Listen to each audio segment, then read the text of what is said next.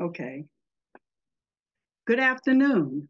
My name is Dr. Marsha Land, and I am from the Charlotte, North Carolina Bible class, and I will be moderating for the North Texas Panoramic Vision Zoom class today. This is a school and not a church, and neither are we affiliated with any religious organization.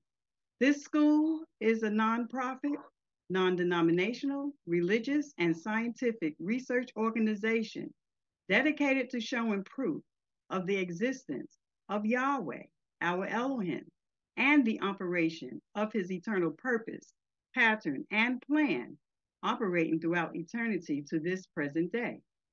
This class was established as a result of a divine vision and divine revelation given to our founder, Dr. Henry Clifford Kinley, in the state of Ohio in the year of mm-hmm. 1931.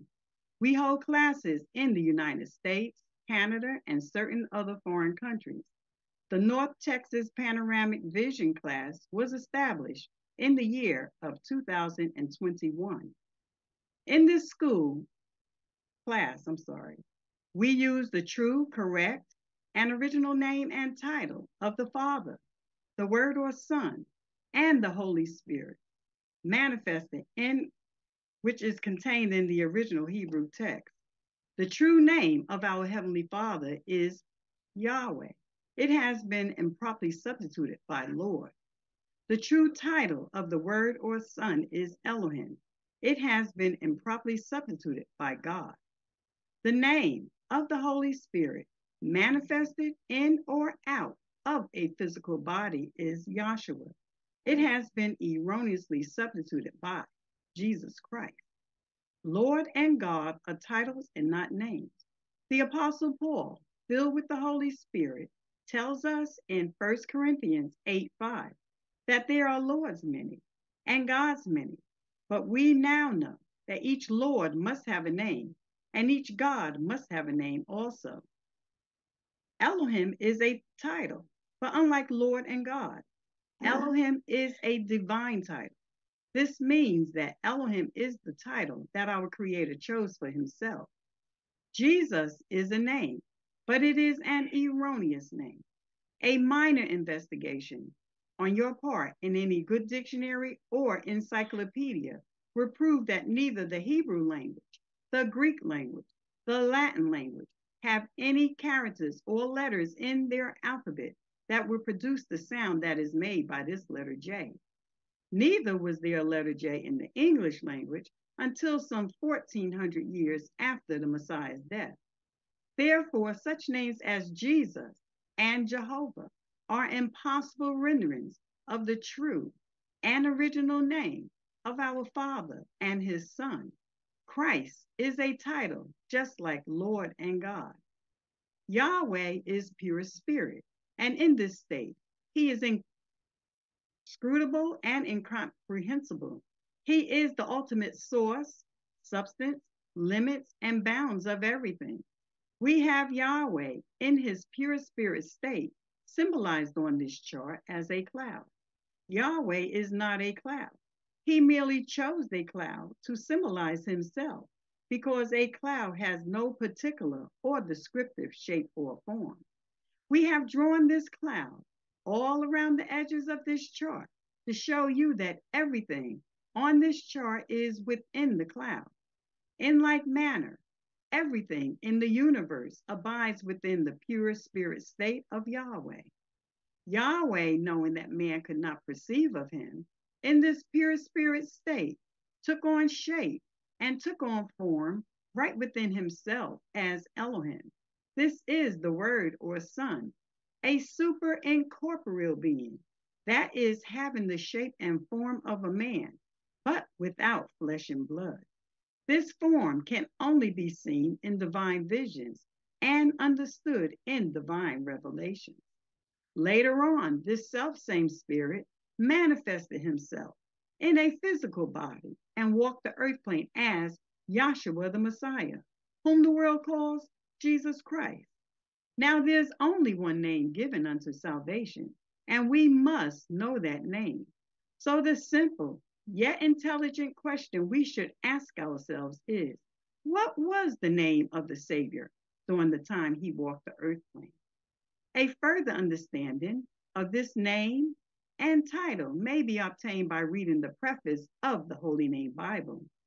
Also, in this school, we teach by the divine pattern of the universe. It is called the divine pattern because it is Yahweh's pattern. After Yahweh led the children of Israel out of Egypt, he called Moses atop Mount Sinai and showed him this tabernacle pattern in a vision. Yahweh instructed Moses to build one exactly like it in the wilderness of Sinai. The pattern consists of a most holy place, a holy place, and a court round about. These three compartments make up the one tabernacle pattern. In this school, we show proof that everything in the universe is made and operates according to the structure and function of this threefold tabernacle pattern, and that absolutely nothing escapes the pattern. The primary constitutional objectives and aims of the Institute are as follows. First, to help you find and know Yahweh, our Elohim, as he really is and actually exists. Second, to form a nucleus of universal brotherhood of humanity in Yahshua the Messiah without the distinction of race or nationality, creed, sex, caste, or color. Third, to investigate the unexplained spirit law or so called law of nature and powers latent in man. Fourth, to encourage and promote the study of the scriptures, comparative religions, psychology, philosophy, modern, practical, and occult science. Fifth, to extirpate current superstition, skepticism, and ignorance. Six, to learn, know, and understand the operation of Yahweh's eternal purpose through the dispensations and ages. Seven, to discern and avoid being deceived by Lucifer, the serpent, the devil, the dragon, or Satan and his demons operating the mystery of iniquity on earth through the dispensations of time. Eighth, to earnestly contend for the common salvation and faith which was once delivered unto the sons or children of Yahweh. Ninth, to make known that Yahweh from the beginning ordained there is no other name given among men whereby man can be saved, saving the name of Yahshua the Messiah. And tenth, to inherit eternal life now in the kingdom of Yahshua the Messiah, with the hope of immortal glorification in the new earth state. Our watchword is peace, and our slogan is speak the truth. We will begin this class with a prayer given by Dr. Leonard James from our Texas class. Scripture lesson uh, will be Galatians, the third chapter, and that will be read by Dr. Jackie McCain from the Chattanooga, Tennessee class. Our scripture readers are will be Dr. Jackie McCain from Chattanooga, Tennessee, and Dr. Hanifa Allen from uh, our Charlotte, North Carolina class. And we also will have a three speaker format for this afternoon. Thank you. Dr. James? Um, good afternoon, good morning, good evening. And may we all bar our hearts and minds. Thank you, Yahweh thy Elohim, for bringing us all here together to hear you speak through these vessels that you have selected to speak through. May we hear your words, be obedient to you only and not another. And just thank you, thank you, Yahshua, for giving us all another day to learn of your purpose, pattern, and plan. Hallelujah. Hallelujah. And I forgot we're going to have a song selection given by Dr. Jackie McCain from our Chattanooga, Tennessee class. Dr. McCain? Hallelujah. Good evening, brethren. Good evening. Uh, I sing, give it out to Yahshua. Yahshua gives us strength when we knew him not. When you come to know him, he's really all you got. In him's eternal life through the shedding, the shedding of his blood. His yoke is easy and his burden is light.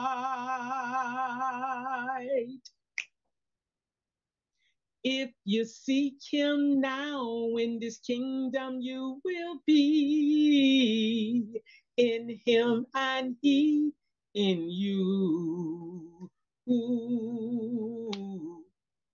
So look to Yahshua, for he'll give you strength.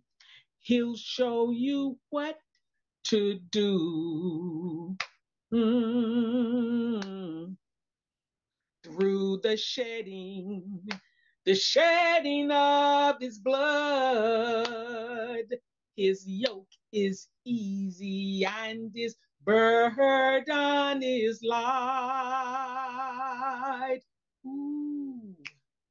Give it all to Yahshua. Just give it all to him. He will carry the load. Give it all to Yahshua and it will be all right.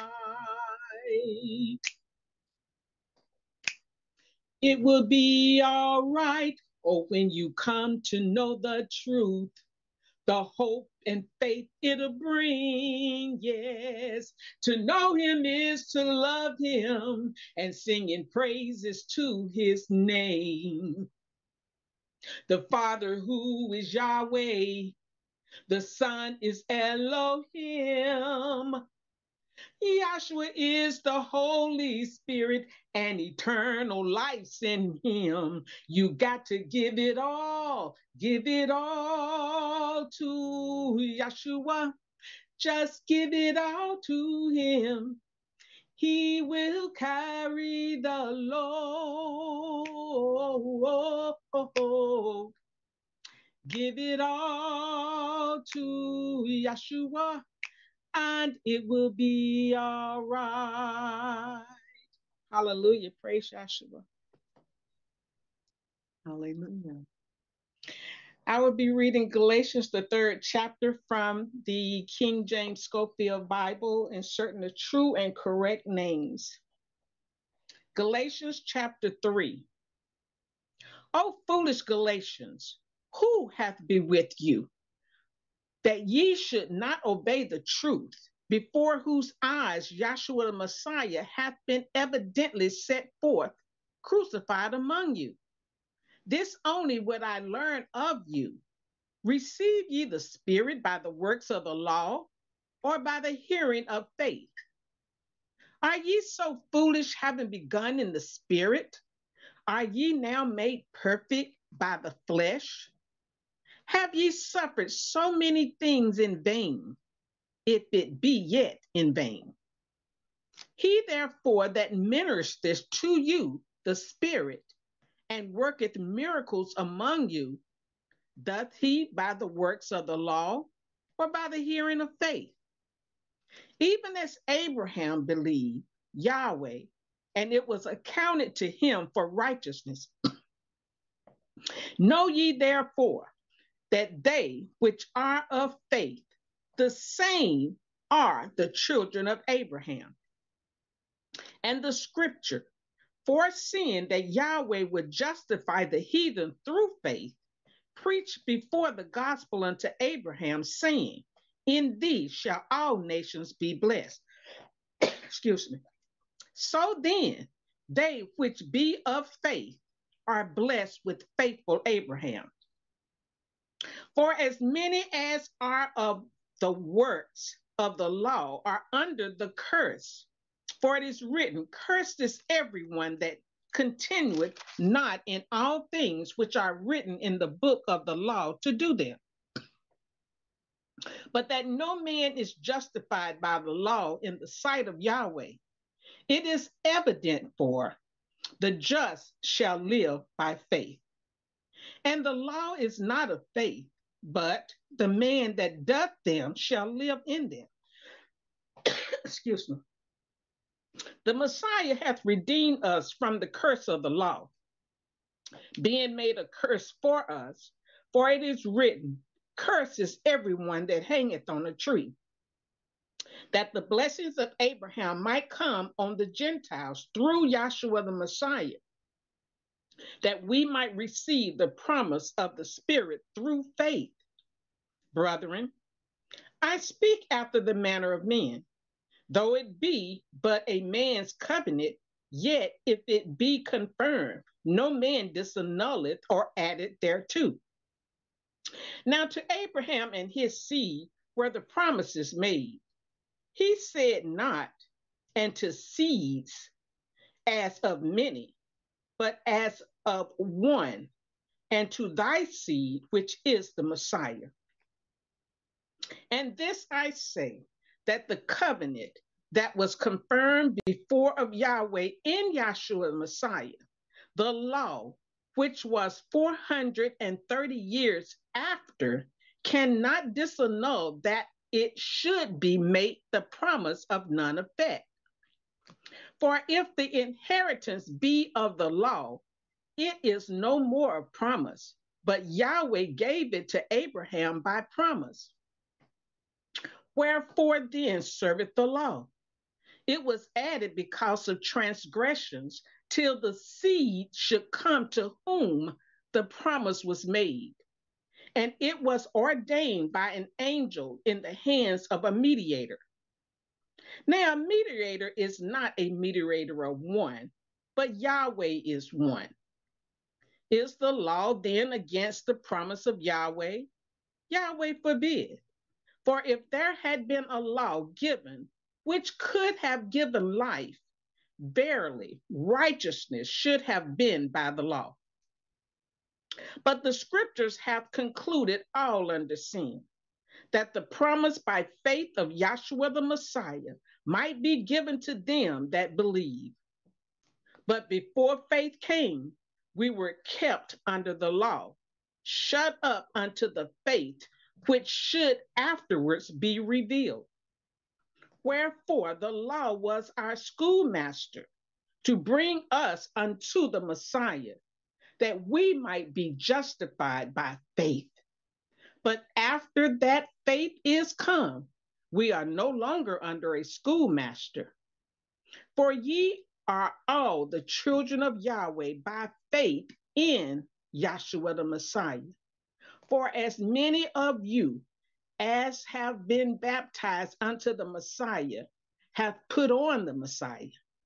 There is neither Jew nor Greek, there is neither bond nor free, there is neither male nor female, for ye are all one in the Messiah Yahshua.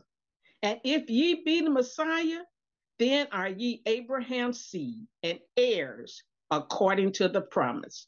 That was Galatians chapter 3. Hallelujah. Hallelujah. Hallelujah. And thank Hallelujah. you, Doc. Thank you, Dr. Leonard James for the prayer and Dr. Jackie McCain for the scripture reading and the beautiful song. And um, I would like to remind everyone to keep your cameras blunt and your uh, your uh, phone, your mics muted, unless you are called to speak or read. Thank you. Okay, we will be having a three speaker format. And for our first speaker, it is an honor and a pleasure to call on Dr. Lucy Altman from our Albuquerque, New Mexico class. Dr. Altman? Hi, can you guys hear me okay? Yes. Yes, we can. Hey, this has always been one of my favorite chapters because this is just such a great summary uh, of the questions that I had had going on for many years when I came into this teaching uh, regarding, well, really regarding all of it. Um, but my background, uh, some of you know, is uh, from Judaism. And I was raised secular. My mother was raised as an Orthodox Sephardic Jew. My dad was Ashkenazi Jew. Um, and he was the child, the son of uh, children of rabbis from different uh, sects of Ashkenazic Jews. And in his uh, upbringing, he was bar mitzvah, but in his upbringing, there were always um, arguments between his parents regarding certain observances of uh, holidays and uh, uh, the liturgy and other things. And uh, he also was a Second World War veteran. And in his mind, um, he simply felt, well, if there were a God, there wouldn't be wars. There couldn't be starvation. There wouldn't be all the suffering in the world. And a lot of people feel that way among Jews. Some have turned even uh, more zealously to observing the laws and immerse more immersive in the religion as a result of those various afflictions, uh, such as the Holocaust. And um, others have simply uh, walked away and uh, do not hold any sort of religious faith. So I, I was brought up in a household where we really didn't do any of this stuff. But um, when I was in my 20s, I wanted to learn about it and look into it and um, um, engaged in some studies and uh, engagement with the Orthodox Jewish community briefly. Um, mostly uh, what I was told that as a Jewish woman, I was only required to marry a Jewish man, raise children, uh, keep a kosher home, and observe those things in the law. And I was given a copy of a book called The Code of Jewish Law, written by Joseph Caro there are many things in there that you will not find written in your King James Version of the books of Moses. There are many interpretations, interpolations, additions, and uh, pretty much, you know, for our lifestyle, completely unrecognizable. It is uh, a system that is um, uh, simply uh, works and traditions. When I asked about the meaning of it, I wanted to know about the spiritual implications. I was told, well, if you just keep the law, and if you have questions, you ask your husband, and if he doesn't know, he'll ask the rabbi. Well, I, I did not find that to be uh, sufficient in any way and continue to seek and um, went into looking into many aspects of religion, all of which were, um, I'd say, pretty far out stuff, you know, mm-hmm. everything from uh, oh, reading books like uh, dialogues of uh, Gurdjieff and Ouspensky on metaphysics. Uh, um, didn't make much sense to me. Uh, looking at various uh, Eastern religions. Uh, met a little man who had um, a gathering in his studio of, uh, I guess it was some form of transcendental meditation, and he had us all sit in a circle and chant. And when he'd hit the gong, supposedly, you know, we were holding hands in this circle and doing this chant, and supposedly the energy was going in a clockwise manner through us. And when he'd hit the gong, it was supposed to change the chant, and the energy force would go the other direction. And um, people were blown away, and I sat there going, What the heck? so it um, was very bizarre. But uh, yeah, it's amazing how people will look for anything when they don't have the truth because this is a difficult life and we want some meaning to it. And until um, meeting a gentleman on a Greyhound bus who told me about this school, um, I knew nothing about it, came into a class, sat down, and it was just the most amazing thing to see how this entire Bible, the so called Old Testament, so called New Testament, how it all works together. That it is, um, th- there's no separation. Now, when I was told by the uh, Jewish groups I had gone to that, oh, well, just read the Torah. Uh, they didn't care much for the prophets because there was too much condemnation in them. And as for the um, so called New Testament portion, well, that was from the Greeks, had nothing to do with us. Um, now, coming into class, we'd learned that uh, Dr. Kinley had a divine vision and revelation in 1931, and he instructed the people not to believe what he said, but to make him prove it, to prove it to your satisfaction. And that to me was wonderful because uh, any place I had gone, whether it was a church or a temple or any organization, there was never any encouragement to ask questions. And here, you know, the speakers would say, hey, ask us, make us prove it. And I will say, absolutely, I did. I did interrogate them, and it has been proven. Uh, uh, it's just a wonderful thing to understand that um, you know, this is the reality of it. What we all thought of prior to coming to these classes in this uh, physical world, those things that we uh, observe and experience with our senses, are not the reality.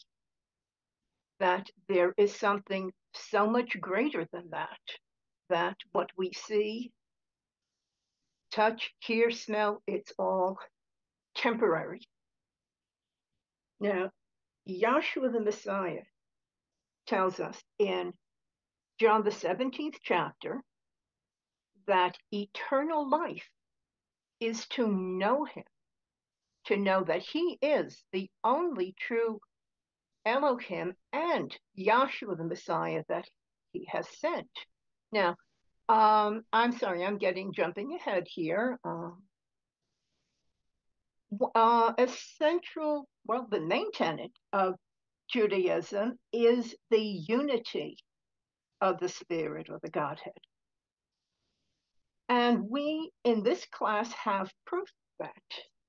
We can go over to John, uh, 1 John 5, uh, 7 and 8. I prefer to start up at um, the sixth verse and take it down to the ninth chapter, if you would. And we can also pick up Deuteronomy 6 and 4, uh, and Zechariah 14 and 9 to show that. If the reader has that, please go ahead. First First John. John. First John five and six. Okay. This is he that came by water and blood, even Yahshua the Messiah. Not by water only, but by water and blood. And it is the Spirit that beareth witness, because the Spirit is truth. For there are three that bear record in heaven the Father, the Word, and the Holy Spirit. And these three are one. And there are three that bear witness in earth the Spirit, and the water, and the blood. And these three agree in one. If we receive the witness of men, the witness of Yahweh is greater. For this is the witness of Yahweh, which he hath testified of his Son. He that believeth on the Son of Yahweh hath the witness in himself. He that believeth not Yahweh hath made him a liar, because he believeth not the record that Yahweh gave of his Son.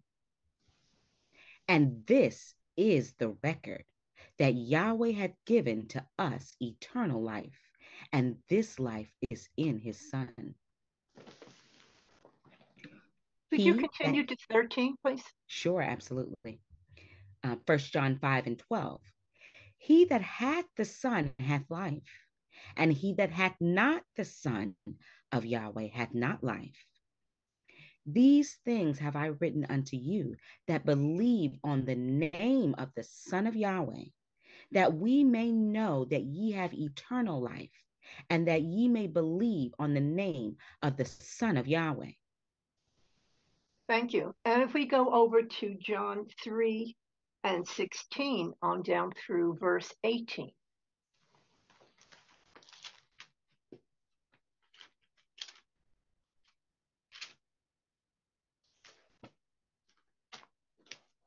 John 3 and 16.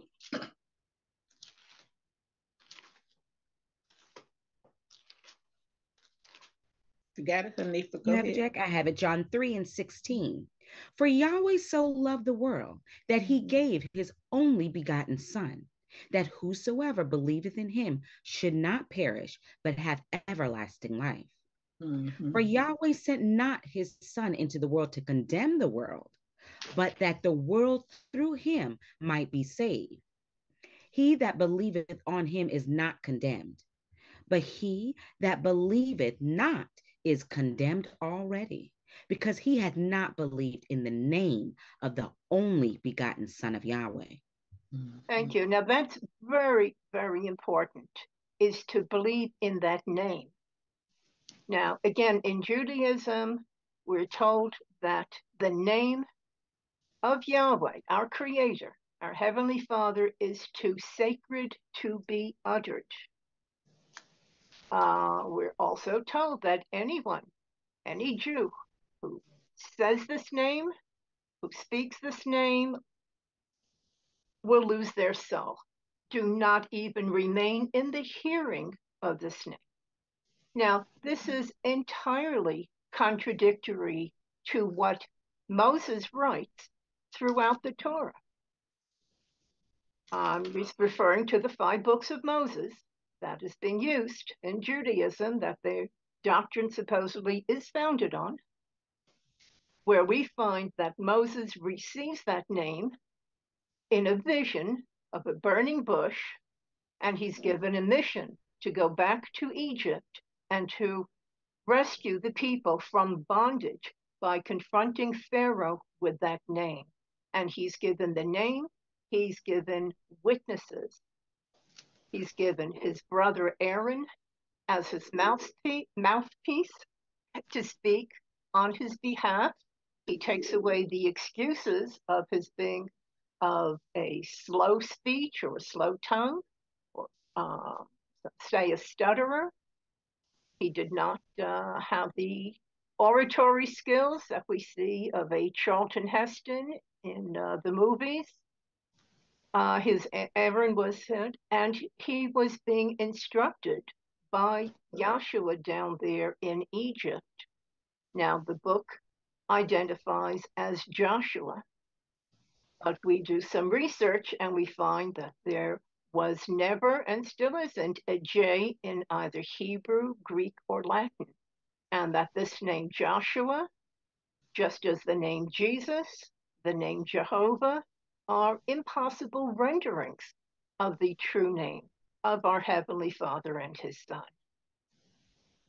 Uh, now I see uh, we have a uh, names chart up showing the Tetragrammaton and the other names here, the uh, name Yahshua Messiah. Yahshua is, well, Yahshua simply means the salvation of Yahweh, or Yahweh is salvation. Um, again, we uh, started off talking about, and I know I asked the readers to get Deuteronomy 6 and 4, uh, which states, um, Hero Israel, Yahweh our Elohim, is Yahweh a unity? now, Christianity doesn't understand this. They have a Trinitarian concept uh, Judaism simply told me, well, there was no, they saw no shape or form and uh, no similitude, and they give more uh, weight to uh, the Mishneh Torah, which is the commentaries of um, Moses uh, Maimonides, um, who claimed that the belief in the anthrop anthropomorphic vision that Moses, Aaron, Nadab, and Abihu, and the 70 elders were given on top of Mount Sinai, or they were actually on the precipice. It was Moses alone came up to the top of the mountain.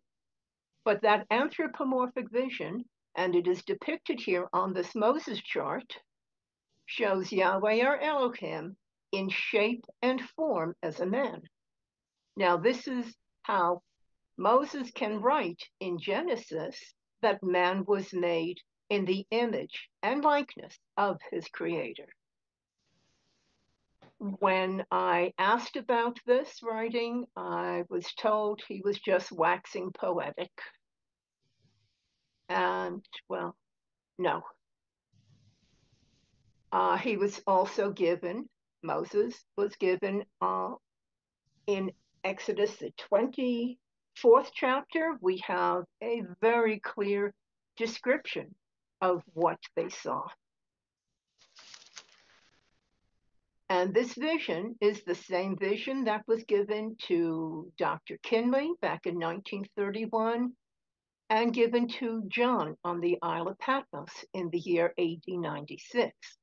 They both saw the same thing in Dr. Kinley's vision and this is what we teach in this school, is the vision. According to the law and the prophets, what we see here clearly stated is this great anthropomorphic vision. Uh, Moses was also given instructions to build a tabernacle, and that tabernacle pattern is made and operates, it functions as just as your physical body does, your anatomy and physiology. Um, I'm sorry, I'm putting out a lot of things here. Um, but this is just such a great teaching, and there is so much to learn. And it's just such a great study because there's just always more, more depth to it and more to learn. And it's a wonderful thing. Um, I'm sorry, where did I have the reader? I believe I asked for Exodus 24. Was that right? 24 and 19. Then went up Moses and Aaron, Nadab and Abihu, and 70 of the elders of Israel. And they saw the Elohim of Israel. And there was under his feet, as it were, a paved work of a sapphire stone and as it were, the body of heaven in his clearness. And upon the nobles of the children of Israel he laid not his hand. Also they saw Elohim and did eat and drink. Oh boy, there's so much to this. Um,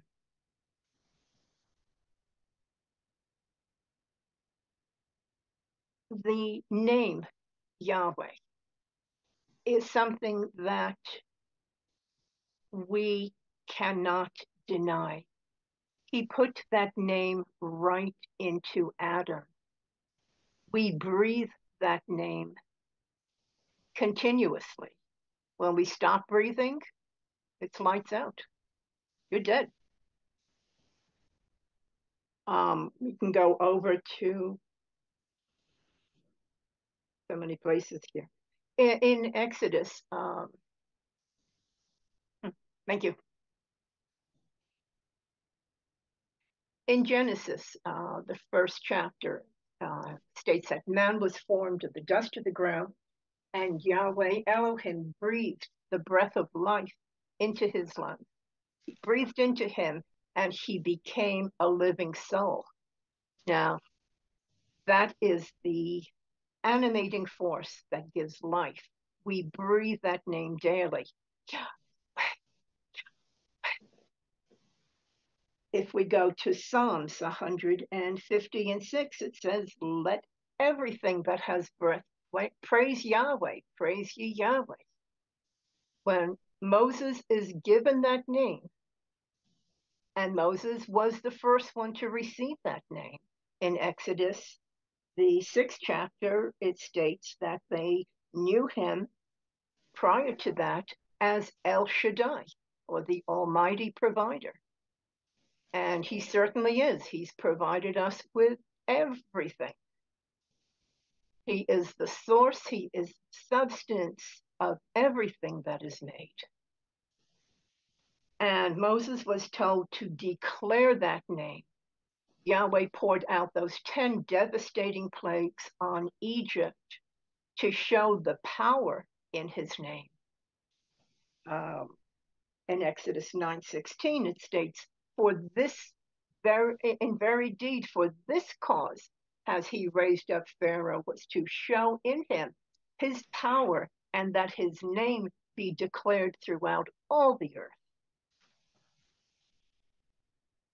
And there's just um, absolutely nothing to justify the concealing of this great name. He talks about, oh, all through the prophets, my people that are called by my name. I am Yahweh, and there is none else. Neither will I give my glory to graven images. I am Yahweh, and besides me, there is no Savior. I believe that is in Isaiah 40, the 43rd chapter. It says to exalt his name, to praise his name, to publish his name, to extol his name. Oh, it's, we must know the true name for salvation. And we must understand that Yahweh, our Elohim, is Yahweh, a unity. In John, the first chapter, uh, says, In the beginning was the Word, and the Word was with Yahweh, and the Word was Yahweh. The same was in the beginning with Yahweh. All things were made by him, and without him was not anything made that was made. That is Yahweh Elohim, the creative form of Yahweh, who is pure spirit takes on a shape and a form as Yahweh Elohim, appearing in visions to mankind so that we can know him. And he gives us the revelation so we can understand him. And we go down to John 1 and 14 that the word was made flesh and dwelt among us. And we beheld his glory, the only begotten Son, full of grace and truth.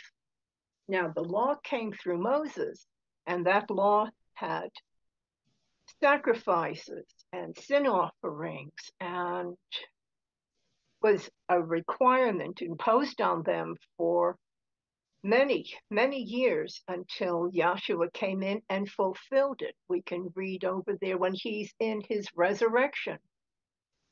After his death, burial, and resurrection, he appears to makes 11 appearances to the uh, disciples and to others and shows them in uh, Luke 24 25 20 uh, through 27 he he calls them fools for not believing all that the prophets have spoken. Says and beginning at Moses and all the prophets he expounded unto them the things concerning himself he goes on to say there in the, um, I believe it's the 40th verse, that all things written of me in the law and the prophets and the Psalms must be fulfilled. In Matthew 5 and 17, he says, Think not that I've come to destroy the law of the prophets. I am not come to destroy, but to fulfill. Now he is bringing that old covenant to an end, and he has ushered in a new and living way by which we can know him for ourselves. And we can have an intimate knowledge of him and his great purpose. And and he has ushered in a new and living way by which Sorry.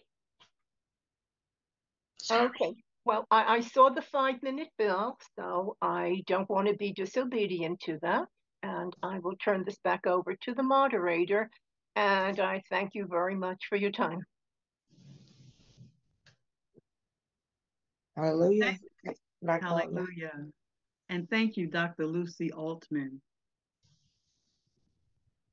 For our second speaker, it is an honor and a pleasure to call on Dr. Leonard James from our North Texas class. Dr. James? Yes, good, good evening, everyone. Good evening. That was a beautiful testimony from the uh, first speaker. Uh, I guess the most important thing that was brought out of that is the name. The name is very important.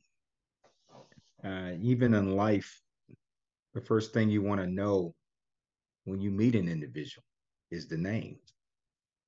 You know, that's that's what you become intimate with is the name. But unfortunately, throughout history, the most important name in the world was removed from the scriptures. And that name is Yahweh Elohim Yahshua. It was replaced, as you can see on this chart that's been posted, it was replaced by uh, names like Lord or Jehovah, God, which comes from the German uh, word J A W D. I won't get too deeper with that, but and then the name Jesus Christ. These are incorrect, erroneous names, which re- replace the pure, truthful names, which is the Father, Yahweh, the Word or Son, Elohim, and the Son or the Holy Spirit, Yahshua. And the name Yahshua means it, it means well, I just slipped my mind. I'm sorry about that. But uh, it is representing the Father. And uh, Yahweh is pure spirit. John 4 24, if somebody could pull that up. Sorry about that. John 4 and 24. Elohim is spirit, Mhm. and they that worship him must worship him in spirit and in truth. Thank you. Now, what, what does that mean? That means know him, learn of him. And let me go back to what I was saying since my mind went blank. The word uh, Yahshua means Yahweh is salvation. Um, also, um, and as you can see the chart that's in front, if you can't see this, the migration, as the first speaker was speaking of, uh, Yahweh brought out a group of people from a particular situation. And th- those people were the Israelites or the Hebrews. They were in captivity uh, in Egypt. And uh, Yahweh saw fit to show forth his power and his name by bringing this group of people from slavery out into freedom. And he was also showing forth his power as far as they were being governed by a, an evil king. They called it a pharaoh, but he was king. And uh, at that time period, pharaohs were treated as as gods, as deities. So even that was uh, disrespect. Um, can I have uh, what is it? Uh, just to clarify, Exodus 3, 13, 15. Exodus 3 13. Yeah. And Moses said unto Elohim, Behold, when I come unto the children of Israel, and shall say unto them, The Elohim of your fathers have sent me unto you, and they shall say to me, What is his name? What shall I say unto them? And Elohim said unto Moses, Aya, Asher, Aya. And he said, Thus shalt thou say unto the children of Israel, I will be, hath sent me unto you. And Elohim said moreover unto Moses, Thus shalt thou say unto the children of Israel, Yahweh, the Elohim of your fathers, the Elohim of Abraham, the Elohim of Isaac, and the Elohim of Jacob, have sent me unto you. This is my name forever, and this is my memorial unto all generations. Now, if you look up the definition forever, and some and the joke used to be forever is a mighty long time, but that is eternity itself. It does not change. You don't have the the right to come in and exchange his name. Now, it was very important it is very important then and now to know your creator's name, which is Yahweh. May I also have Exodus 9 16? Exodus 9 and 16. And in very deed for this cause have I raised thee up, for to show in thee my power, and that my name may be declared throughout all the earth. Now, as I was saying before, just to backtrack a bit, who did he bring up to show forth his power? He's speaking to Pharaoh, the so called God of, of Egypt, the so called God of the land. He raised him up to show forth his power. May have Exodus 23 13. Exodus 23 and 13. And, and in all things that I have said unto you, be circumspect and make no mention of the name of other deities, neither let it be heard out of your mouth. Listen, that's pretty powerful. No other deities. But at that time period, uh, Egypt was a uh, polytheistic uh, society, meaning they worshiped more than one god, several deities. And Yahweh came down to show forth his power, to show forth there are not several deities. There is one, one creator, one father, one ruler, one king. Uh, Exodus 6, 2, and 3. Exodus 6 and 2. And Elohim spake unto Moses, the son unto him, I am Yahweh, and I appeared unto Abraham, unto Isaac, and unto Jacob by the name El Shaddai. But by my name, Yahweh, was I not known to them. Now, this is very important because what is showing forth, this is the first time in history that our Creator gave mankind his name. Beforehand, the world knew him as El Shaddai. And what I mean by the world, I mean I'm going back down to Noah. Noah did not know the name of the creator. They only call him El Shaddai. They didn't, which means Almighty Provider. As the first speaker said, the Creator or Yahweh, Elohim, has given us everything. He is physically has given us life. And when I mean life, I'm talking about the sun in the heavens, the very planet that we live. I mean, the perfect ecosystem, the third planet from the sun. There is nothing else. There is, is the gem of the universe. Life is here, meaning that creatures that breathe and walk and talk. And guess what we're breathing and walking and talking? We are breathing the Creator's existence. We're showing forth His name right within us. As the first speaker had mentioned, we breathe His name. The animals, the smaller creatures in this earth plane, breathe His name.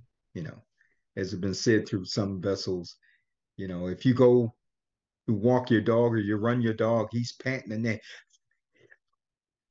He's saying the name. I mean, if you run or walk, you know, you're saying is we are giving him all honor and glory of his name, his presence. No one else can take that from him. He will not give his honor unto another.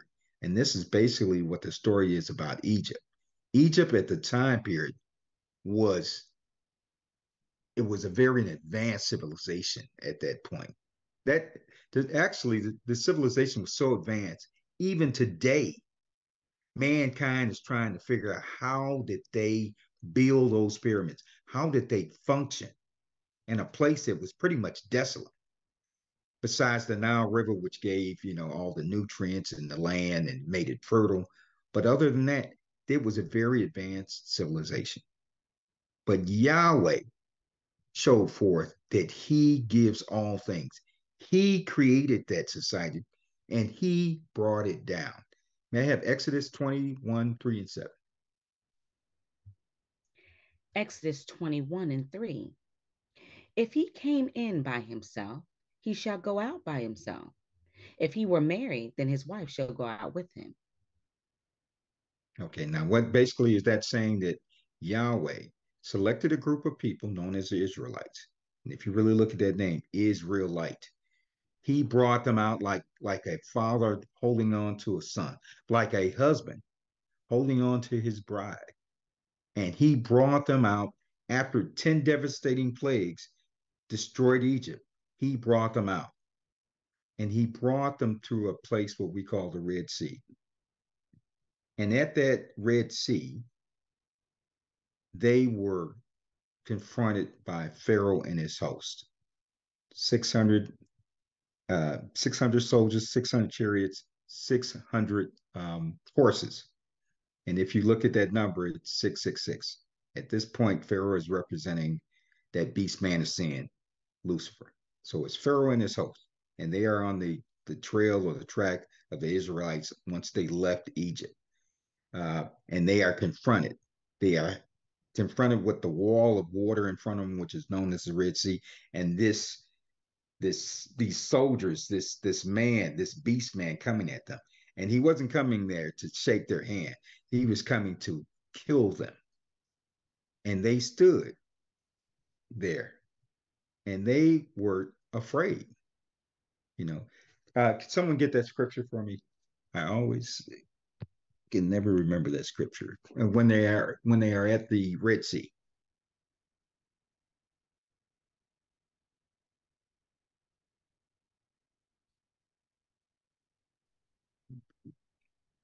What is it you want them to say? Oh, the uh, when they are at the Red Sea and they are confronted. Exodus 14. Thank you. Thank you.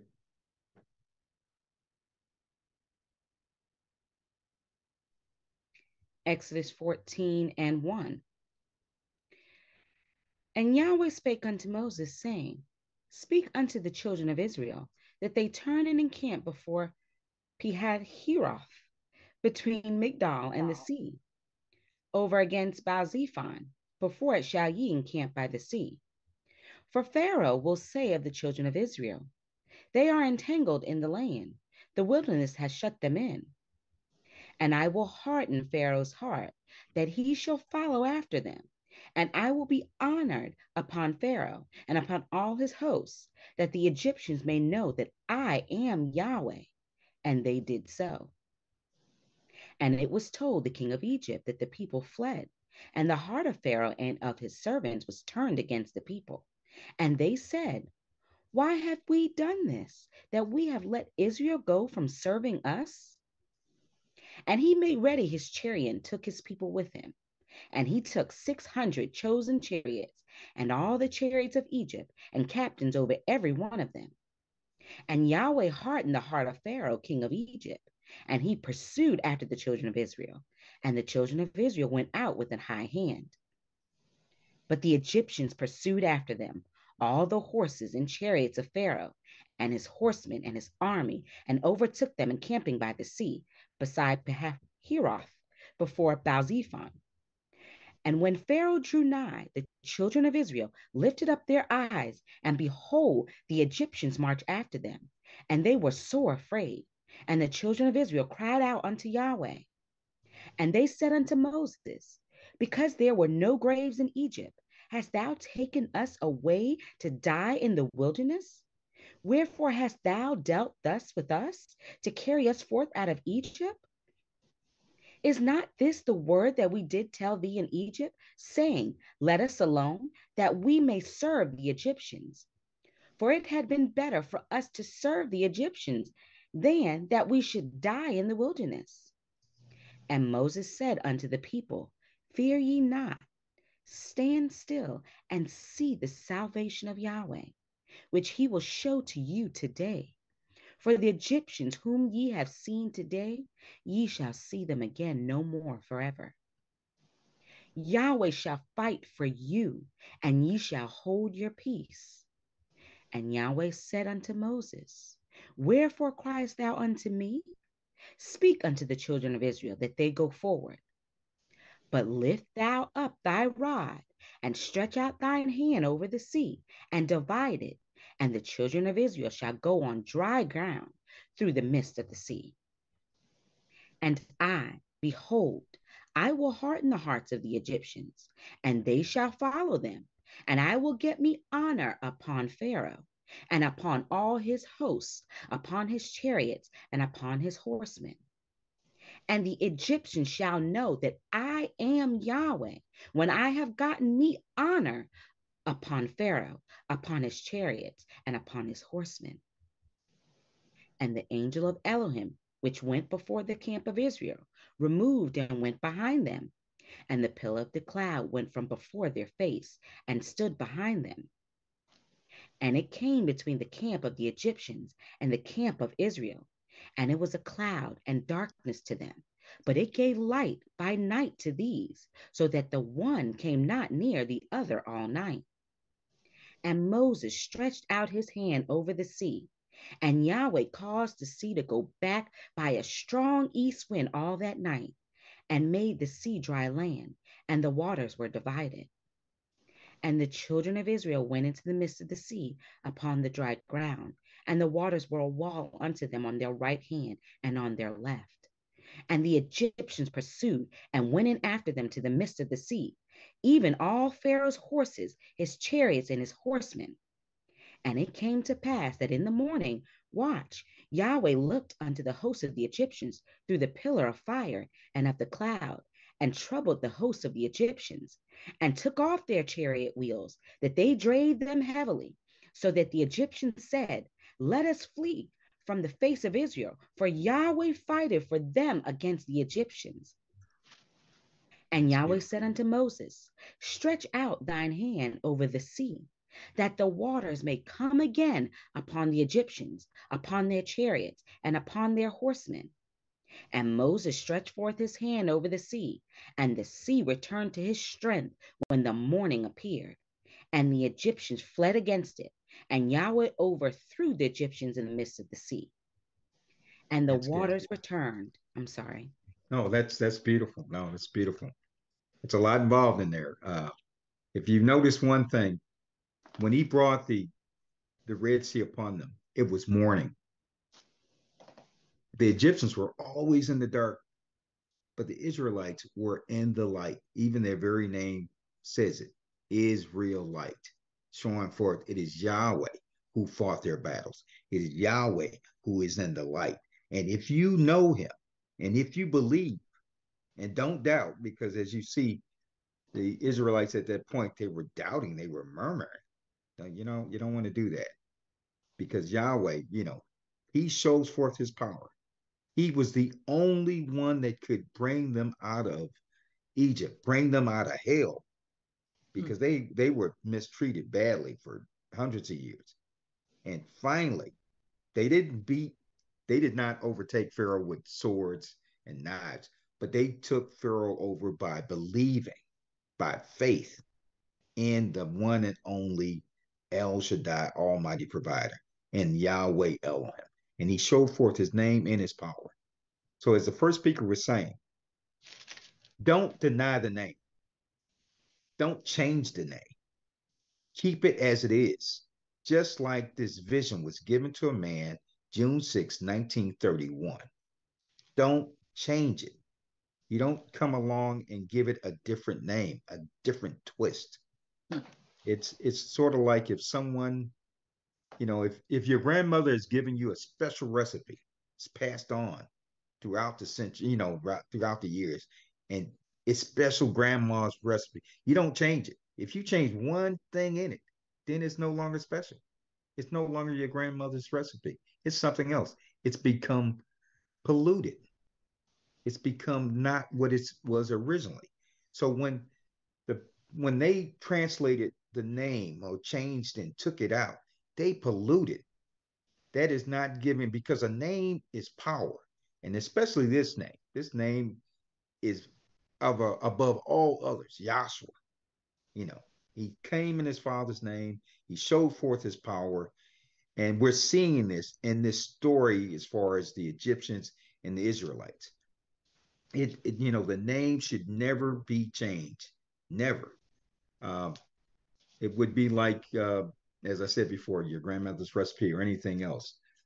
Um, I don't want to get too deep into that, but this is all all about our Creator showing forth that His name has power, and and also if you love Him, He loves you. And how do you love? Even in the uh, Romans 1 19 and 20. Uh, if someone could read that for me, because everybody hasn't read Romans 1 19 and 20. Romans 1 and 19. Yeah. Because that which may be known of Yahweh is manifest in them, for Yahweh has shown it unto them. For the invisible things of him from the creation of the world are clearly seen, being understood by the things that are made even his eternal power and supernal nature, so that they are without excuse. Yeah. So, so Yahweh's what isn't as I said before, John four twenty four. Uh, I, I, believe we read. Did we read that already? John four twenty four.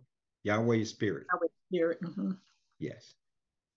And they who worship him must worship him in spirit and truth. Well, spirit is invisible. Can't see it, can't taste it, uh, can't touch it. So the only way that Yahweh could show forth his power and what he is, because he consists of these great non-divine attributes, you know, intelligence, wisdom, knowledge, love, beauty, justice, strength, power, foundation. You will never see strength walk into a room, and some people will fuss about that. Say, yes, I have. I've seen a strong guy. No, you've seen a strong person, but you have never seen strength. You've seen love, but you've never really seen love. You've seen a picture of a, a mother and his child, a husband and a wife.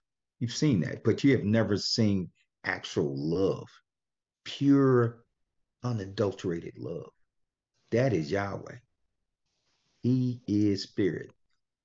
And as it says on here, manifesting within the cloud, symbolizing eternity, which is uh, Proverbs um, 820, I believe. But eternity, it never ends. His love is endless. And he shows us that all out through the scriptures. And that's I just selected one small portion of his power in the scriptures. He showed it with the children of Israel. He also showed it with uh, Daniel in the lion's den. Those lions' mouths were shut up. He also showed it with Meshach, Shadrach, and Abednego. They were cast into the fiery furnace, but they were not burned. You know, he showed it with um, Goliath and David. David was just a ruddy boy. He went against a giant that was nine feet tall and was a master in warfare. And he brought him down with just a slingshot. He, he didn't, David didn't bring him down, but it was the power of Yahweh showing forth his power.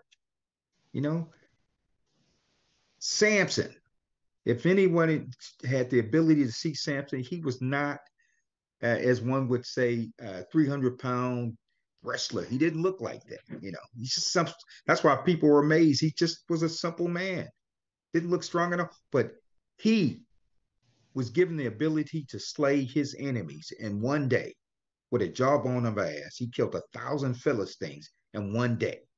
One day. That just shows forth the power of Yahweh. You know, and as it says in Hebrews, you know, the story could go on and on and on. How Yahweh has showed forth his power, his glory. It was a man who was showed forth with righteousness, known as Noah. And he was given a vision. And the vision was it was going to rain. Rain.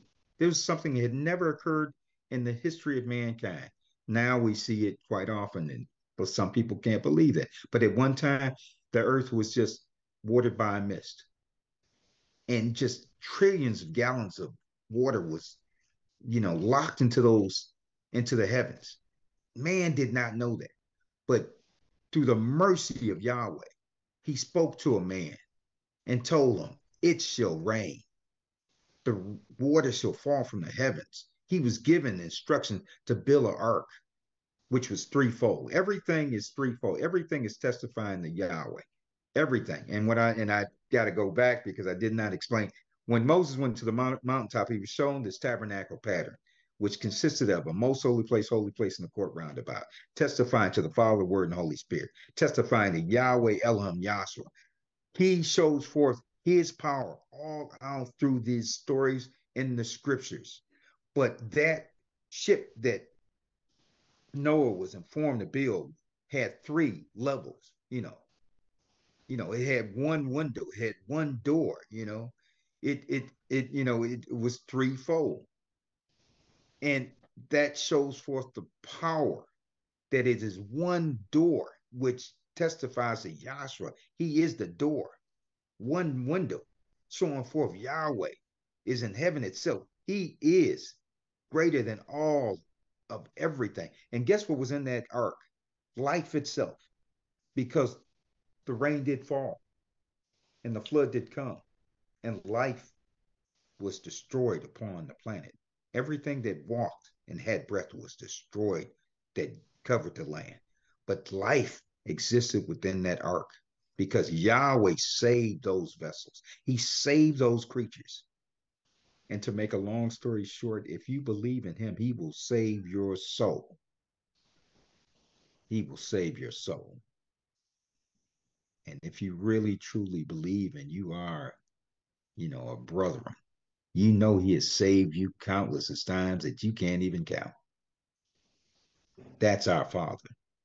That's the man. Actually, he's the only man in the very existence of universe. All else is the bride. All else shows forth his glory, his honor, his respect. And um, I won't go on and on and on, but uh, as I say, all the scriptures testify to our Creator. You know, as this first speaker stated, you know, uh, you know, Yahweh came down in a special prepared body known as Yahshua, came to the loins of a virgin to do what? To do the Father's will. He laid his life down for us. You know, John 3:16. If someone could read that. John 3 and 16. Yeah. For Yahweh so loved the world that he gave his only begotten Son, that whosoever believeth in him should not perish, but have everlasting life. Everlasting life. And that's what we hope for. We we all hope to have that. So we when we take this flesh off, he will tell us, Well done. Come, my son. He is well pleased. As the story of the prodigal uh, son. Mm-hmm. The story of the prodigal son, you know, the son went out and did a great deal of things in the world. But his father was just overjoyed the fact that his son came back home. And he forgave him and he loved him. And I'm I'm using that for example because I know all of us have done something in this world that was, you know, not not the greatest of things, but it's Yahweh who is spirit, who through his son Yahshua, he forgives us. So we may know him within us because he dwells within us, not outside of us, not with rosary beads, not with chants, as the first speaker was saying. We've all went and sought to find God. Some came from you know, Roman Catholicism, Judaism, you know, some worship, you know, the uh, the skies, the heavens, you know. But the, the the reality is, when you come into the truth, you have found peace because you know now it's not outside of you, but within you. You know, know ye not that ye are a temple. Uh, uh, could you read that scripture also? I think First Corinthians six nineteen. I believe that's uh, First Corinthians 6 and 19. yes. Mm. What? Know ye not that your body is the temple of the Holy Spirit, which is in you, which ye have of Yahweh, and ye are not your own? For ye are bought with a price. Therefore, glorify Yahweh in your body and in your spirit, which are Yahweh's. And with that, I shall say, all honor and glory to the Most High Yahweh Elohim and to His Son Yahshua say, Hallelujah. Hallelujah. Hallelujah. and thank you, Dr. Leonard James. For our third speaker, it is an honor and a pleasure to call on Dr. Diane Emler from our Oceanside, California class. Dr. Emler? Uh, good afternoon, everyone. Good afternoon. Hello. Um, I have certainly uh, enjoyed uh, the two previous speakers um, and their declaration of the name of Yahweh, uh, which I had never heard of uh, before I walked into uh, this teaching. The the name of Yahweh meaning to be, to breathe, to exist. And that has also already been uh, uh, explained how he is your very breath. And without him, uh, without that name, no one on the face of the planet would be alive. They all depend, everyone, and uh, as it's already been said, even the animals would not be uh, alive or if it were not for that name of Yahweh because he is life itself. And let's get uh, John 1 and 1. John 1 and 1. In the beginning was the Word. Now, in the beginning was the Word. And we've already had the Moses chart up and shown how Moses went up on top of Mount Sinai uh, about 1500 years before the birth of the Messiah and uh, had a vision uh, shown to him by Yahweh himself.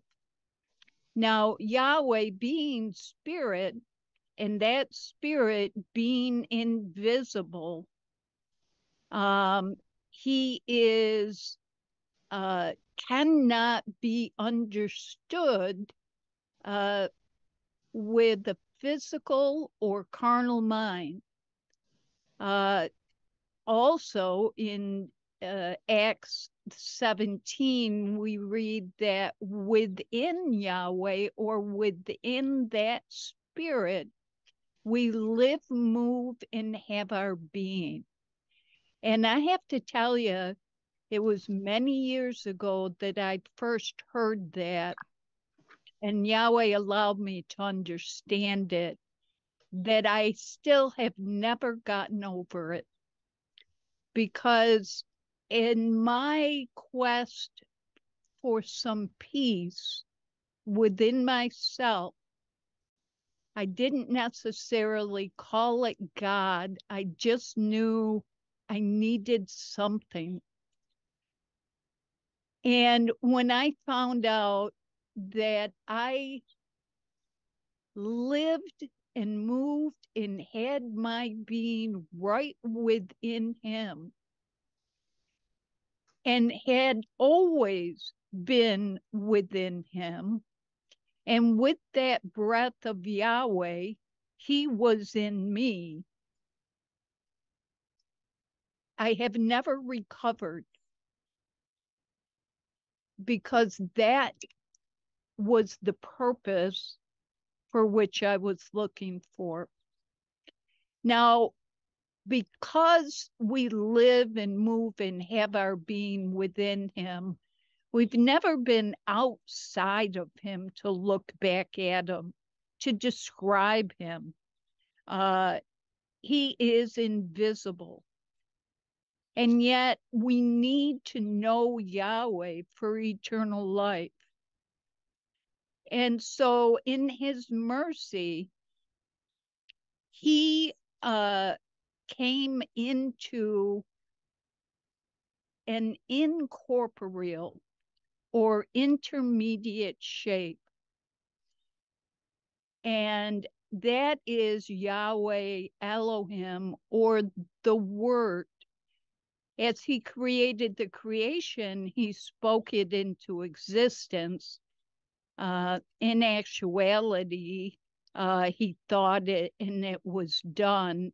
But in Moses' vision, he spoke in the creation.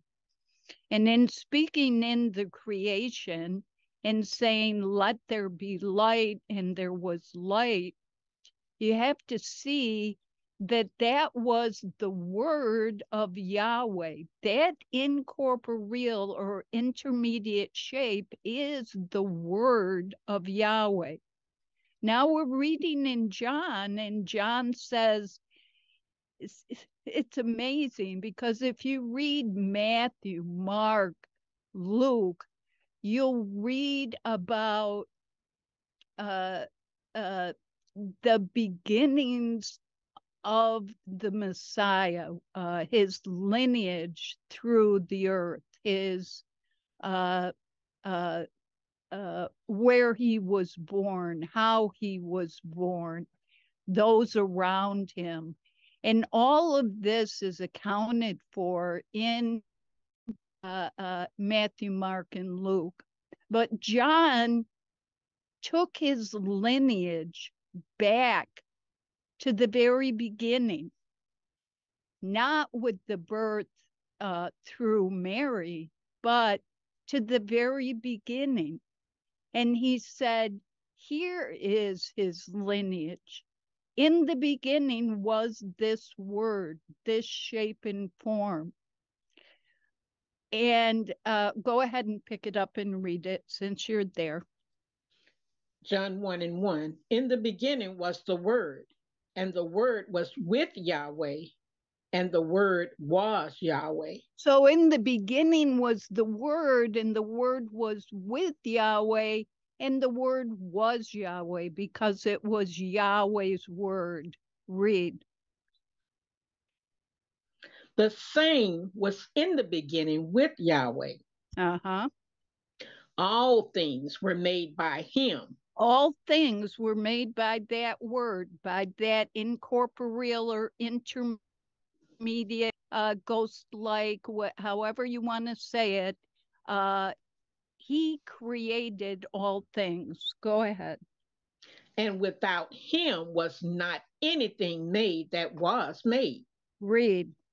In him was life, and the life was the light of men. Now, in him was life, and that life was the light of men.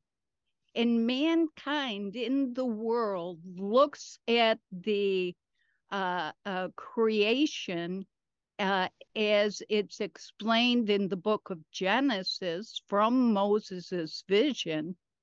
And they say, and the third day uh, came forth uh, uh, seed and fruition. And it wasn't until the fourth day until the sun came forth. But then they say, then it can't make any sense because you do, can't have uh, fruition without the sun. But what they have missed is this word was light. That was the light that uh, caused this creation to come into existence. That light, and that light is the life. Uh, why don't you pick it up just a hair and read that through now? Fourth verse In him was life, and the life was the light of men. Read. And, and the light shineth in darkness, and the darkness comprehended it not. Whoa. Mhm. and that light shines in the darkness and the darkness does not even know that it's there. And we in part can understand that because we walked in this world that was devoid of of uh we never were taught about our creator his nature and we weren't taught because they didn't know. And they didn't know because they were in the dark as we were in the dark. We never comprehended that there was light in this darkness until uh, it was revealed to us. And then everything seems so obvious but to those that are still walking in the dark, they can't comprehend this light. And we could not comprehend it until it was shown to us. See? Now, uh, why don't you drop down to the 14th verse? 14. And the word was made flesh and dwelt among us. Now, this word was made flesh or Mhm. came into a physical body. He was not the product of Joseph's sperm and Mary's ovum. It did not happen.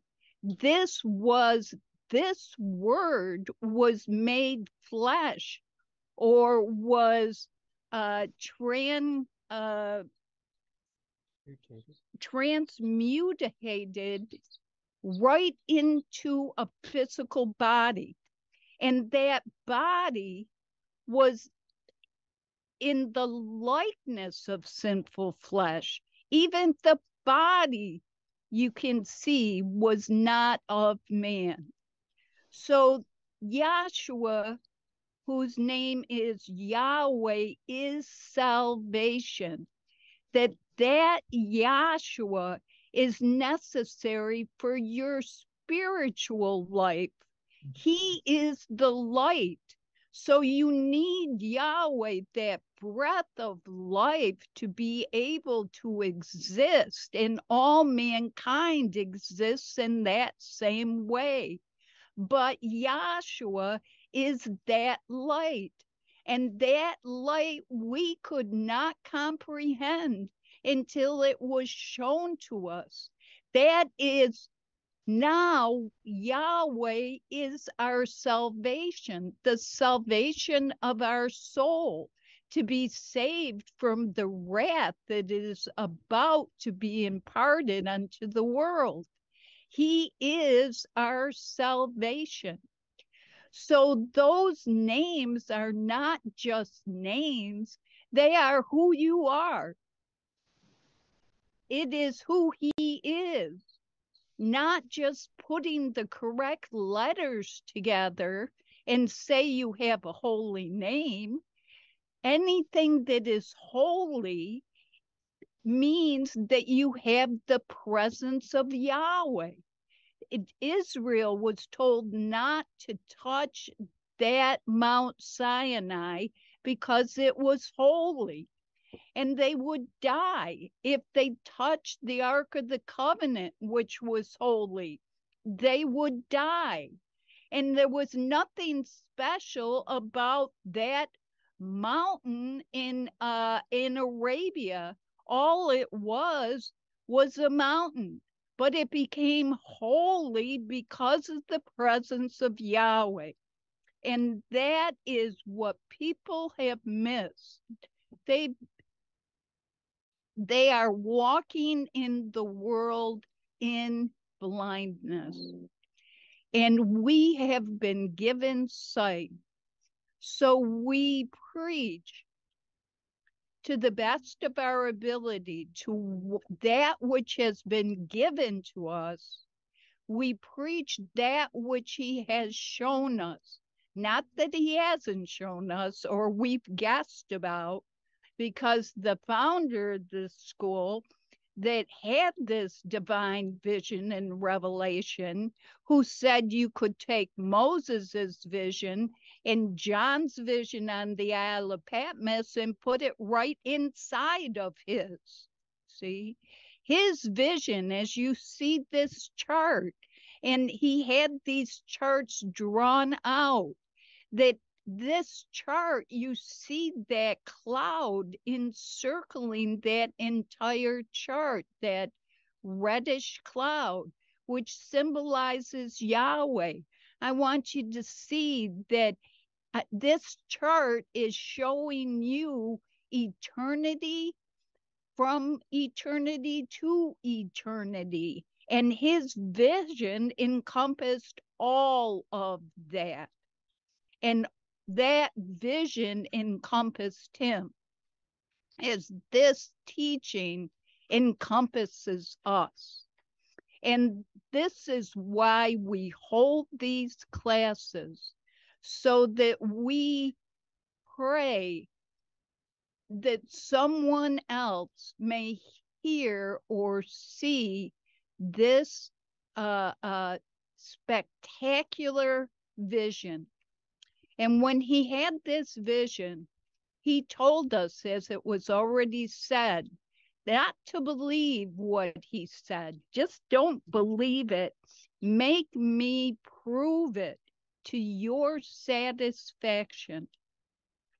And your satisfaction in reality, you are satisfied when you receive that Holy Spirit.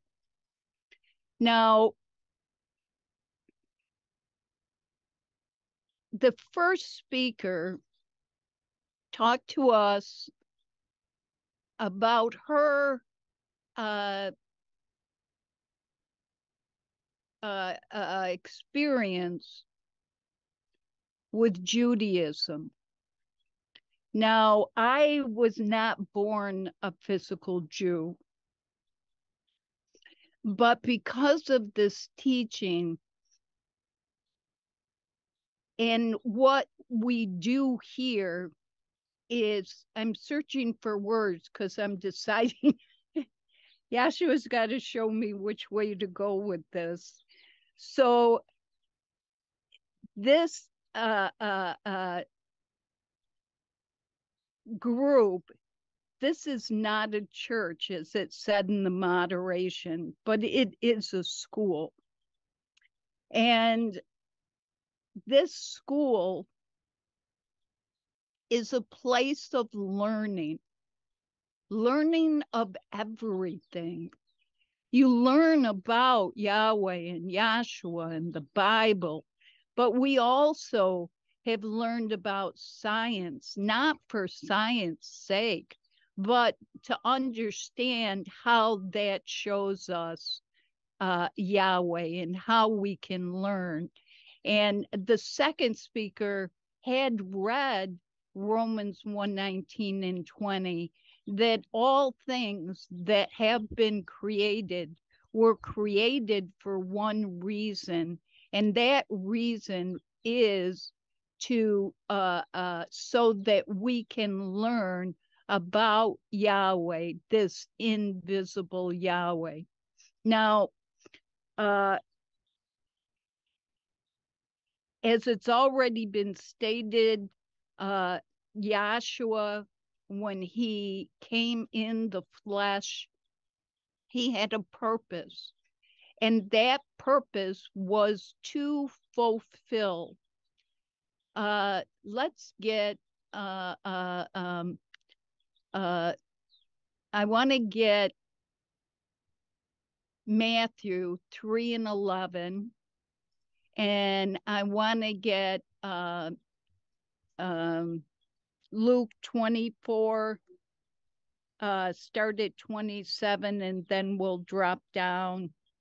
Um, what one am I missing? Four. Oh, 15 of what am I missing? Matthew five. Matthew 5 and 17. Thank you. Okay, I have Matthew's Matthew 3 and 11. Okay. Okay. I indeed baptize you with water unto repentance. But now, uh, uh, Mhm. I'm sorry. no, you're fine. You're fine. okay. Yahshua, uh, the true name of the Messiah, in this Jesus business, I mean, it doesn't take too much uh, uh, investigation to realize that his name could not have been Jesus. I mean, there's no J in Hebrew, Greek, or Latin. Uh, um, there, no J in Hebrew. No one called him Jesus. Uh, there are, it just is impossible that that was his name.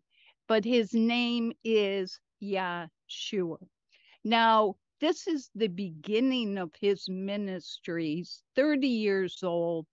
The very first thing that he does is go to John, John the Baptist, uh, who was uh, um, baptizing uh, the the Hebrews, the Jews, uh, baptizing them uh, unto repentance, meaning they had to admit that they had sinned, and sinning under uh, the law, the Mosaic law, uh, meant death because if you broke one law, you broke them all, and uh, there was uh, uh, uh, many were under the penalty of death. So they were walking around dead in their sins. And being dead in their sins, they admitted that death. And uh, John baptized them or buried them in the water. Now, this is what we're picking up right here is John talking to his disciples. Go ahead and read. Matthew 3 and 11. I indeed baptize you with water unto repentance. But he that cometh after me is mightier than I, whose shoes I am not worthy to bear. He shall baptize you with the Holy Spirit and with fire. Now, wait a minute. You know, I went to church. I was baptized as an infant, uh, which, by the way, infant baptism you cannot find in the Bible. Uh, but I was baptized in water and went to a Presbyterian church until my parents said it was up to me whether I went or not uh, somewheres in my teens, and I decided not to go. Uh, but all the time I sat there and I was aware of baptism, but no one ever mentioned that there was a baptism of fire. That would have picked my head up if I knew baptism meant water. Well, the word baptism means immersion, and immersion, and, and you can be immersed in chocolate pudding. It you can be immersed in anything. But here it says, I indeed I baptized you unto repentance, but there's one that comes after me that's preferred before me, and he shall baptize you with the Holy Spirit and with fire. Boy, that was, I, someone pointed that out to me, and I was in shock. Go ahead and read. Matthew 3 and 12. Whose fan is in his hand, and he will thoroughly purge his floor and gather his wheat into the garner, but he will burn up the chaff with unquenchable fire. We keep reading. Then cometh Joshua from Galilee to Jordan unto John to be baptized of him. But John forbade him, saying, I have need to be baptized of thee, and comest thou to me? Wait a minute. Here we go. John has to ask Joshua whether or not he had sinned, because that's what he asked everybody. But who's he asking? Asking the one that was the creator of heaven and earth, the one that is in a body that is not of sin. The, do you understand? He had no sin. His body did not even have any sin, likeness of sinful flesh. So when he said to John, I have uh, no sin, then John said, I have need to be baptized of you. And you're coming to me. You're the one that I that we've been looking for. Remember that John was the one that was sent to pave the way for Yahshua.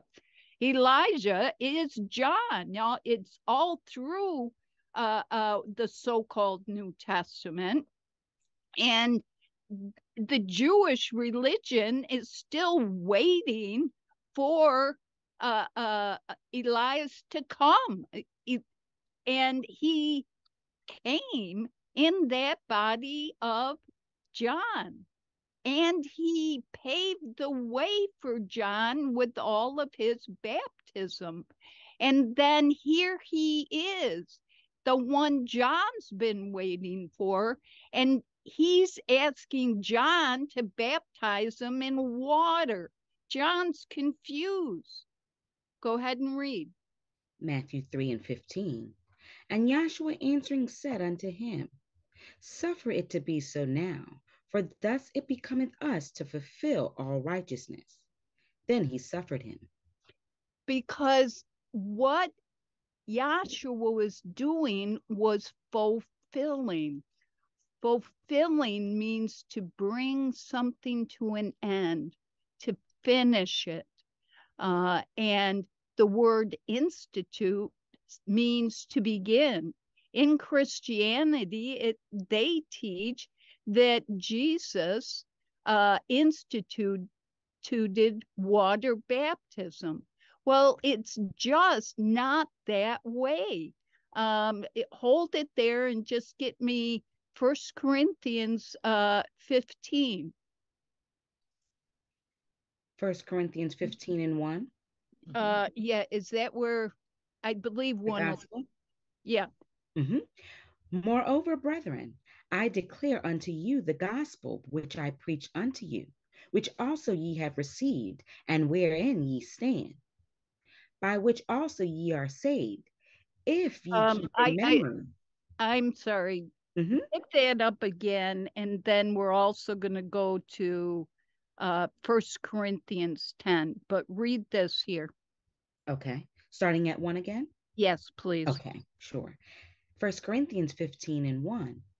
Moreover, brethren, I declare unto you the gospel which I preached unto you, which also ye have received, and wherein ye stand, by which also ye are saved, if ye keep in memory which I preach unto you, unless ye have believed in vain. Read. For I delivered unto you first of all that which I also received. Now, here we're talking about Paul, and Paul says, I'm going to tell you what it was that I first received. Well, how did Paul receive the gospel? He was on the road uh, uh, uh, with papers to kill the early Yahshuans. He was a devout Pharisee who felt that they were heretics, that they were uh, uh, against Yahweh, and he was going to kill them for that. And he received a division, uh, vision and revelation from Yahshua himself. And at that point, he was struck blind. And for three days, he was blind. And then the uh, scales fell from his eyes and he could see. It's not that he could see uh, uh, the person next to him, he could see Yahshua, that light uh, uh, shone in his darkness. And then he comprehended, he understood. So here's Paul walking around in his sin. He was dead. And then he was buried for three days uh, in his blindness. And then that blindness, he had to go down to Straight Street. That ought to tell you he wasn't straight to begin with. So he had to go down to Straight Street and then he received his sight. So when he came in, he was dead. Then he was buried uh, uh, in that blindness and then resurrected after those three days. The same way as the children of Israel coming up out of Egypt were uh, offered up a lamb and they were dead. Uh, uh, uh, that lamb and they traveled uh, three days up to that Red Sea where Yahshua said, Stand still and see the salvation of Yahweh. That's Yahshua, the salvation of Yahweh. They didn't know that Joshua or Yahshua was with them, but that's what opened that sea. And they were following that cloud, uh, signifying Yahweh that uh, uh, um, th- that he is spirit. And that was that quickening or light. So they came through uh, egypt into the wilderness through death burial and that resurrection uh the examples are endless but here is paul and he's saying I'm going to give it to you how I received it. How did he receive it? He was dead, he was buried, and then he resurrected. See? Go ahead and read it. First Corinthians 15 and 3.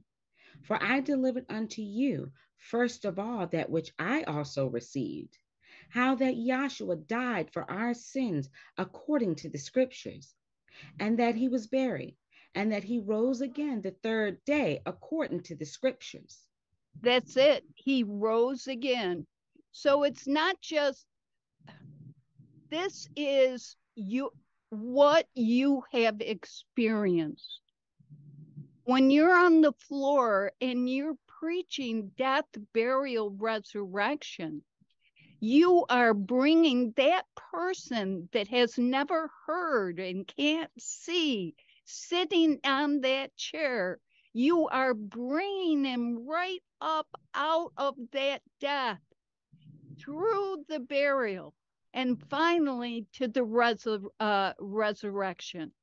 Yahshua died on that cross, buried in the tomb for three days, and then resurrected a quickening spirit because there has to be a change. There's always a change after the burial. If you take a seed and you put it in the ground, you don't want that seed to come up a big seed. You want there to be a change. You want a flower. You uh, uh, uh, uh, want uh, uh, a piece of fruit, not fruit, but you want something to resurrect different from the way that that was put into the ground. And after you have seen something, you are changed, you are quickened. And that quickening is to bring to life. See? Uh, all right, uh, go to First Corinthians 10. First Corinthians 10 and 1. Moreover, brethren, I would not that you should be ignorant how that all our fathers were under the cloud and all passed through the sea and were all baptized unto Moses in the cloud and in the sea. They were all baptized in the cloud and in the sea.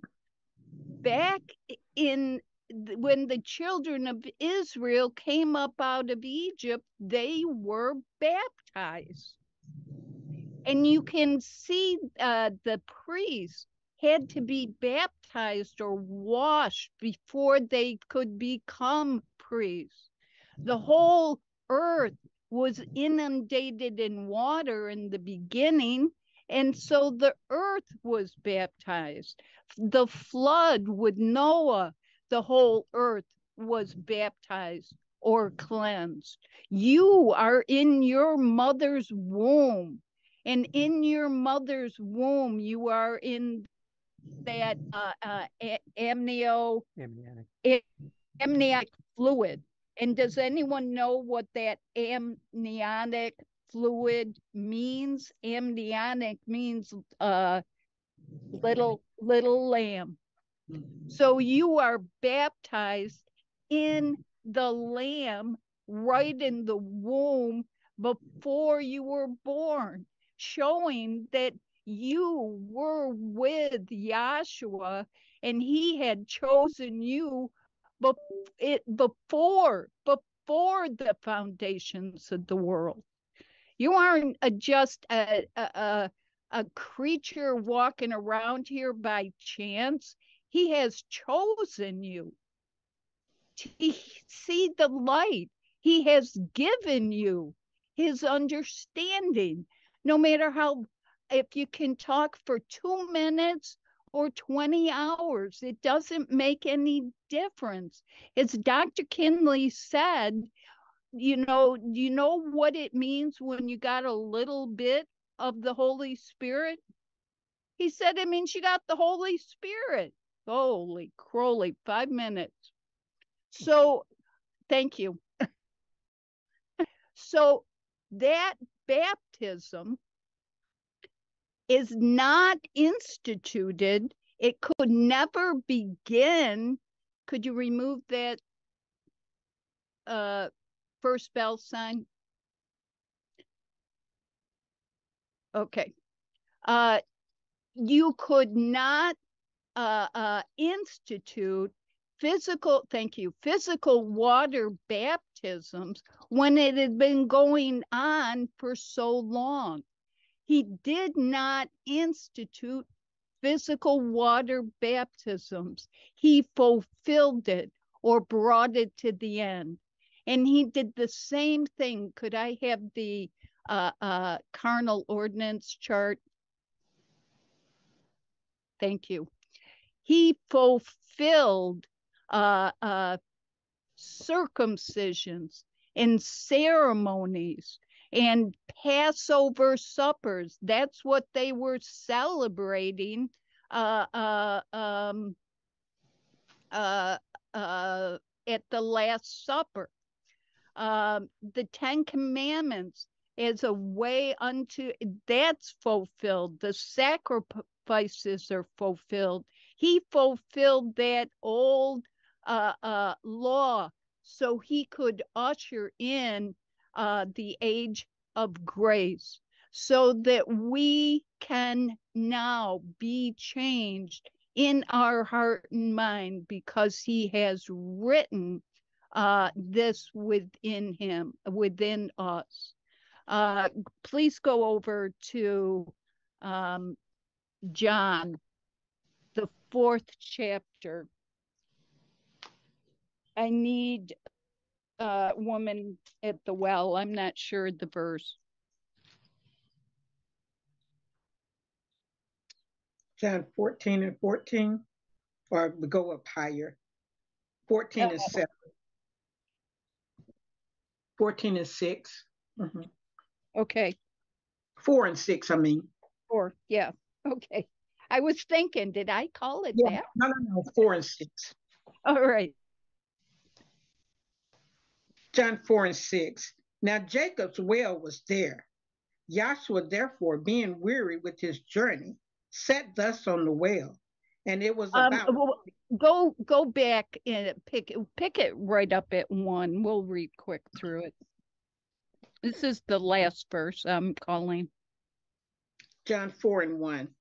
When therefore Joshua knew how the Pharisees had heard that Joshua made him, that Joshua was made, excuse me, Pharisees had heard that Joshua made and baptized more disciples than John.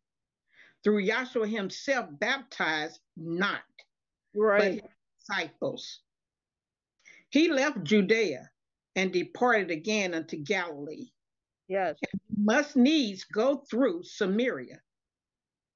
Then cometh he to the city of Samaria, which is called Sankar. Go ahead.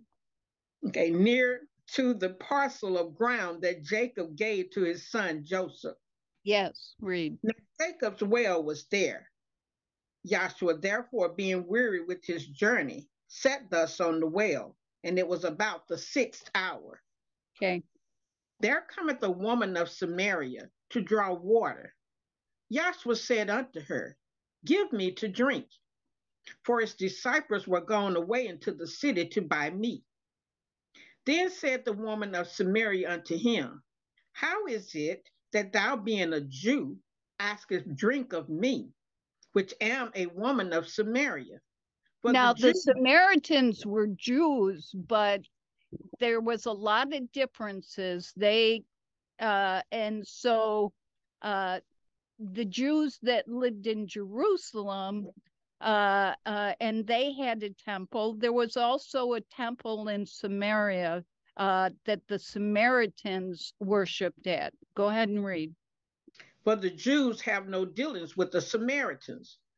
Joshua answered and said unto her, If thou knewest the gift of Elohim, and who it is that said to thee, Give me to drink, thou wouldst have asked of him, and he would have given thee living water. Oh, and I have one minute. Keep reading. The woman said unto him, Sir, thou hast nothing to draw with, and the well is deep. From whence then thou, from whence then hast thou the living water? Okay. Art thou greater than our father Jacob, which gave us the well and drank thereof himself? And Okay, I'm, I'm gonna have to, I'm gonna have to interrupt because we're out of time. But the true washing, the true water is Yahshua the Messiah. And Mhm. if you drink of him or hear his voice, that is a wellspring of life. That is living water, which we are immersed in that living water in this gospel. So, with that, I hope uh, someone uh, was edified. Now, hand it back over to the moderator. Thank you. Thank you. Hallelujah. Thank you and hallelujah. And thank you, Dr. Diane. We thank everyone jo who joined us for the North Texas class today. We hold classes every Sunday, every other Sunday, excuse me, every other Sunday, 2 o'clock p.m. to 4 p.m. Central Standard Time. I would like to ask the class to stay muted until the live stream has ended. Now we will conclude with our doxology. May we all stand in our hearts and minds for the reading of the doxology taken from the last two verses of the book of Jude. Now unto him that is able to keep you from falling and to present you faultless from the presence of his glory with exceeding joy. To the only wise Elohim, our Savior, through Yahshua the Messiah, our sovereign, belong glory, majesty, dominion, and power, both before all time, now and ever. Let us all say, Hallelujah. Hallelujah. Hallelujah.